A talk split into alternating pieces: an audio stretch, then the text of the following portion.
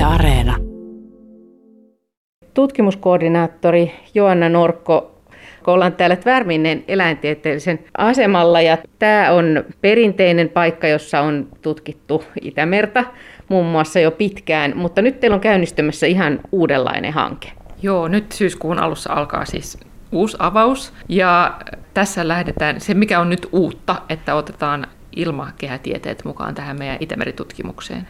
Eli täällä asemallahan on tutkittu Itämerta jo yli sata vuotta, mutta siinä on niin kuin mitattu meren lämpötilaa ja suolaisuutta ja näin, mutta ilmakehän niin kuin asioita ei samaa otettu siinä mukaan, muuta kuin tietenkin säänä. Onko tämä ajattelu ollut pitkään voimassa, että on ymmärretty, että nämä niin kuin liittyy yhteen? No tietenkin se on, se on niin kuin pitkään ollut tiedossa, että se mitä tapahtuu ilmastolle niin kuin, ja ilmakähessä, niin tietenkin vaikuttaa si- siihen, mitä tapahtuu meressä. Mutta se, mikä ehkä tässä nyt tulee mukaan uutena, että me lähdetään tutkimaan sitä, että miten se meri sitten itsessään vaikuttaa ilmastoon. Eli katsotaan sitä oikeastaan siitä toisesta suunnasta. Meillä hypoteesina on, että hyvinvoiva Itämeri niin toimisi hiilinieluna, eli sitoo enemmän hiilidioksidia. Ja se olisi niin kuin hyvä juttu sille ilmastolle myös. Mutta jos Itämeri on huonossa kunnossa ja on esimerkiksi valtavia määriä näitä eh, mätäneviä levämassoja ja näin, niin kun ne, ne mätänee, niin niistä sitten lähtee paljon eh, hiilidioksidia ja myös metaania ilmakehään, mikä sitten omalta osaltaan pahentaa sitä ilmastonmuutosta. Ja sitten tulee sellainen eh, ikävä noidankehä. Niin tämä on niinku ideana mutta meillä ei ole vielä mitään tutkittua tietoa siitä tai kvantitatiivista tietoa siitä, että miten tämä ihan oikeasti meidän rannikolla toimii. Mutta siis planktonilla on itse asiassa iso merkitys tässä ilmastonmuutoksessa? Kyllä on. No se on hyvä tietää tai tiedostaa, että, että merestähän tulee niin joka toinen hengenveto, mitä me vedetään, niin happi on, on sidottu siellä meressä. Eli ilman planktonia meitä ei ollenkaan olisi täällä maapallolla. Eli ne sitoo fotosynteesin kautta aina hiilidioksidia ja siinä samassa tuottaa happea. Mutta eikö se ole jotenkin, ei sitä ole niin paljon puhuttu, kun puhutaan vaikka puista ja maanpäällisistä kasveista? No tämä pitää paikkansa todellakin, että Suomessahan puhutaan tosi paljon metsistä, niin että ne on hiilinieluja tai sitten jos niitä hakataan, niin hiililähteitä. Mutta meri on kyllä ollut siinä, että ei ole oikeastaan mitattu ja ympäri maailmaa lähdetään nyt tutkimaan sitä tarkemmin ja puhutaan aika paljon tästä niin blue carbonista, että miten paljon siihen mereen sitoutuu tätä hiiltä, että nyt hiili on niin fokuksessa. Niin, että ympäri maailmaa tämä ajatus on vähän uusi, vai? Kyllä, tai varsinkin se, että, että mitattaisiin, miten paljon sieltä niin lähtee takaisin ilmakehään sitä hiilidioksidia. Että on, on paljon ryhmiä ympäri maailmaa, jotka nyt lähtee tutkimaan samantapaisia kysymyksiä, mutta me ollaan, niin kuin tässä yritetään olla eturintamassa. Tämä on iso hanke, siinä on miljoona rahoitus ja siinä on mukana ilmastotutkijoita ja meritutkijoita Suomesta ja Ruotsista. Tämä pitää paikkansa jo, että sehän on Helsingin yliopisto ja, ja Holman yliopisto.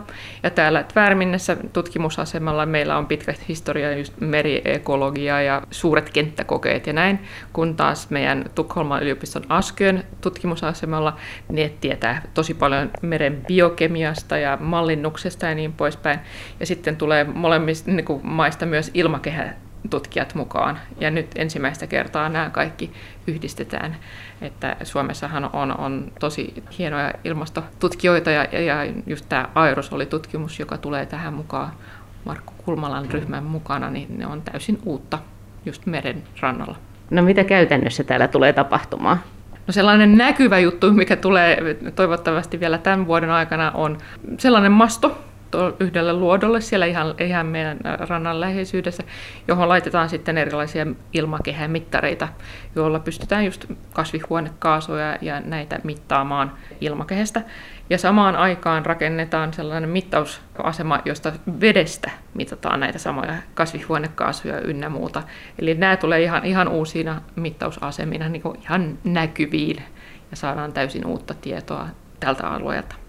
Toki voi tietenkin todeta, että eihän tämä mitenkään nollasta ala, että täällähän kuten todettiin, niin pitkään on, on tutkittu Itämerta ja ilmaston vaikutuksia Itämereen. Et täällä on, on mitattu sitä lämpötilaa vuodesta 1926, mikä on myös maailmanlaajuisesti ihan todella arvokas aikasarja. Ja tämän päälle pystyy sitten rakentamaan tai tutkimaan todella uusia ja mielenkiintoisia kysymyksiä. Että koko ajan sitten sitä kehitetään ja tulee uusia palikoita mukaan. Siis lähes sata vuotta.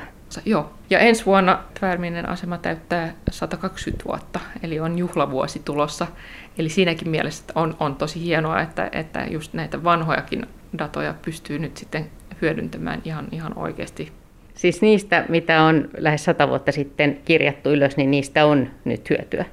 Kyllä on. Ja sehän on, on erittäin tärkeää tiedostaa nyt, kun puhutaan niin paljon ilmastonmuutoksesta, että jos meillä ei olisi näitä vanhoja datoja, niin me ei pystyttäisi sanomaan, että onko tämä niin muutos pysyvä tai onko tämä vain vaihtelua, että ainahan on ollut lämpimiä kesiä myös aikaisemminkin, mutta nyt pystytään sanomaan, että tämä on ihan oikeasti niin kuin ihan uusi ilmasto, että ilmastotutkimuksessa yleensä käytetään tällaisia 30 vuoden niin kuin vertailujaksoja, ja voi ajatella, että, että 30 vuotta on jo pitkä aika, että jos on sitä dataa, mutta meillähän on kolme tuollaista pötkyä, 90 vuotta sellaista dataa, josta voi katsoa, ja nyt kun sitä sitten tarkastellaan tilastollisesti hyvin tarkkaan, niin siitä näkyy ihan selvästi, että tämä viimeinen 30-vuotinen jakso on ollut ihan eri tasolla kuin aikaisemmat.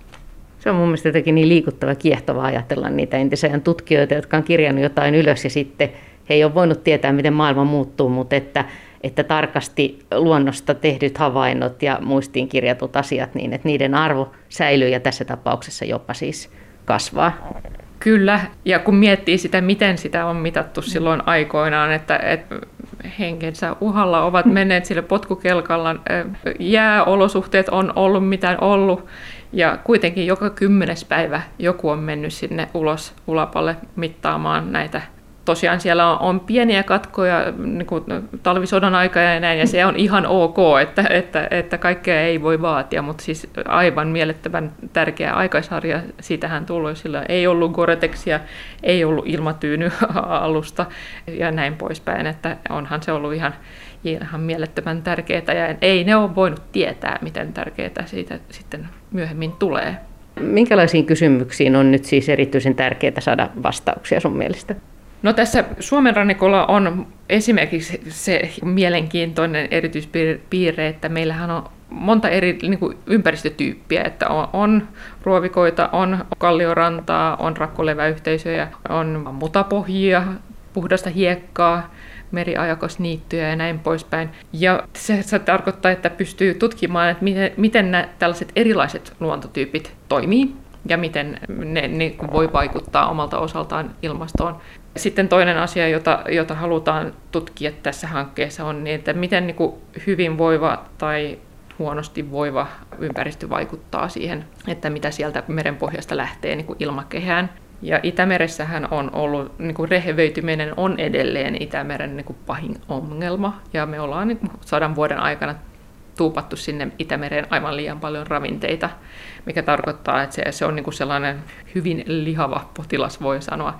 Ja halutaan tässä hankkeessa myös tutkia sitä, että miten tällainen potilas sitten vaikuttaa siihen ilmastoon itsessään. Ja sitä ei ole aikaisemmin tutkittu. Voiko näitä tuloksia, mitä täältä mahdollisesti saadaan, niin voiko niitä siis sitten yleistää tai soveltaa maailman mittakaavassa? Maapallon pinnastahan suurin osa on kuitenkin merta. Tässä voi tietenkin sanoa, että se Itämeri on tosi pieni, pieni osa valtamerta, mutta sitä mitä täällä pystytään kuitenkin tutkimaan, että erilaisia mekanismeja, että miten erilaiset ympäristöt toimii ja näin. Ja sitä voidaan sitten soveltaa muuallakin, mutta se, että voitaisiin niin Itämerestä laskea, miten koko maailma tai kaikki maailman meret toimii, niin se ei, ei tietenkään ole niin suoraviivaista, mutta se kuitenkin auttaa siihen kokonaiskuvan saamiseen joskus kun ajattelee tällaisia valtavia kysymyksiä ja ilmaa ja vettä ja muuta, niin, niin se tuntuu niin kuin musta aika haastavalta, tämän kokonaisuuden tutkiminen. Tuntuuko susta siltä, että, että miten ihmeessä tästä niin kuin saadaan, saadaan tuloksia aikaiseksi? Ky- kyllä tuntuu aina välillä juuri, juuri tältä, Mutta just siinä mielessähän se on se hieno juttu tässä, että, että näiden suurien kysymysten ratkaisemiseen niin tarvitaan niin monta erilaista tutkimusta että, ja tarvitaan eri, niin kuin eri aloilta osaajia ja tarvitaan pieni, pienimuotoisia niin kuin akvaariokokeita, tarvitaan niitä niin kuin suuria kenttämittauksia, tarvitaan pitkäaikaista seurantaa niin kuin sadan vuoden ajalta ja sitten kaikenlaista e-, erilaista mallinnusta ja, ja niin kuin tietokonehommaa. Ja jokainen tällainen tutkimus antaa vain pienen pienen palasen siitä palapelistä, mutta aina kun tulee niitä paloja lisää ja sitten ne saa linkitettyä yhteen uudella tavalla taas, kun on, on, on uusia avauksia, niin koko ajan se kuva sitten pikkuhiljaa niin kuin tarkentuu. Nyt on varmaan hyvä aika tällaiseen tutkimukseen tietenkin sen takia, että, että on kiire ja ilmastonmuutoskysymykset on hyvin ajankohtaisia, mutta myös sen takia, että tekniikka on kehittynyt niin paljon, että koneet pystyy laskemaan ja käsittelemään valtavia aineistoja. Joo, kyllä, että aika paljon siinä varmaan esimerkiksi tekoäly tulee olemaan aika tärkeässä osassa, just kun yritetään saada nämä kaikki liittymään yhteen, että miten kaikki nämä pienet, pienet tutkimukset ja pienet palaset mitä ne oikeasti tarkoittaa sitten muuttuvassa maailmassa. Mutta se nyt on ainakin hyvä, että, niin kuin, että tämä on ajankohtainen teema, ja ainakin toivoisin nyt viimeisen IPCC-raportin jälkeen, että ei tarvitse ainakaan kenellekään kertoa, miksi niin kuin ilmastotutkimus on, on tärkeää, että tämä ei ole enää niin kuin mielipidekysymys. No, nyt kun uusi hanke on vasta käynnistymässä, niin minkälaisin fiiliksin Joanna Norkko, onko tämä jännää päästä aloittamaan jotain suurta ja uutta. Tämä on todella jännää, että kaikki, jotka on tässä mukana, on to- todella innostuneita, että pääsee tekemään jotain ihan uutta, joka myös tuntuu todella tärkeältä ja mielekkäältä. Ja on monta uutta ihmistä tulossa mukaan, niin, niin tosi, tosi innokas fiilis kyllä.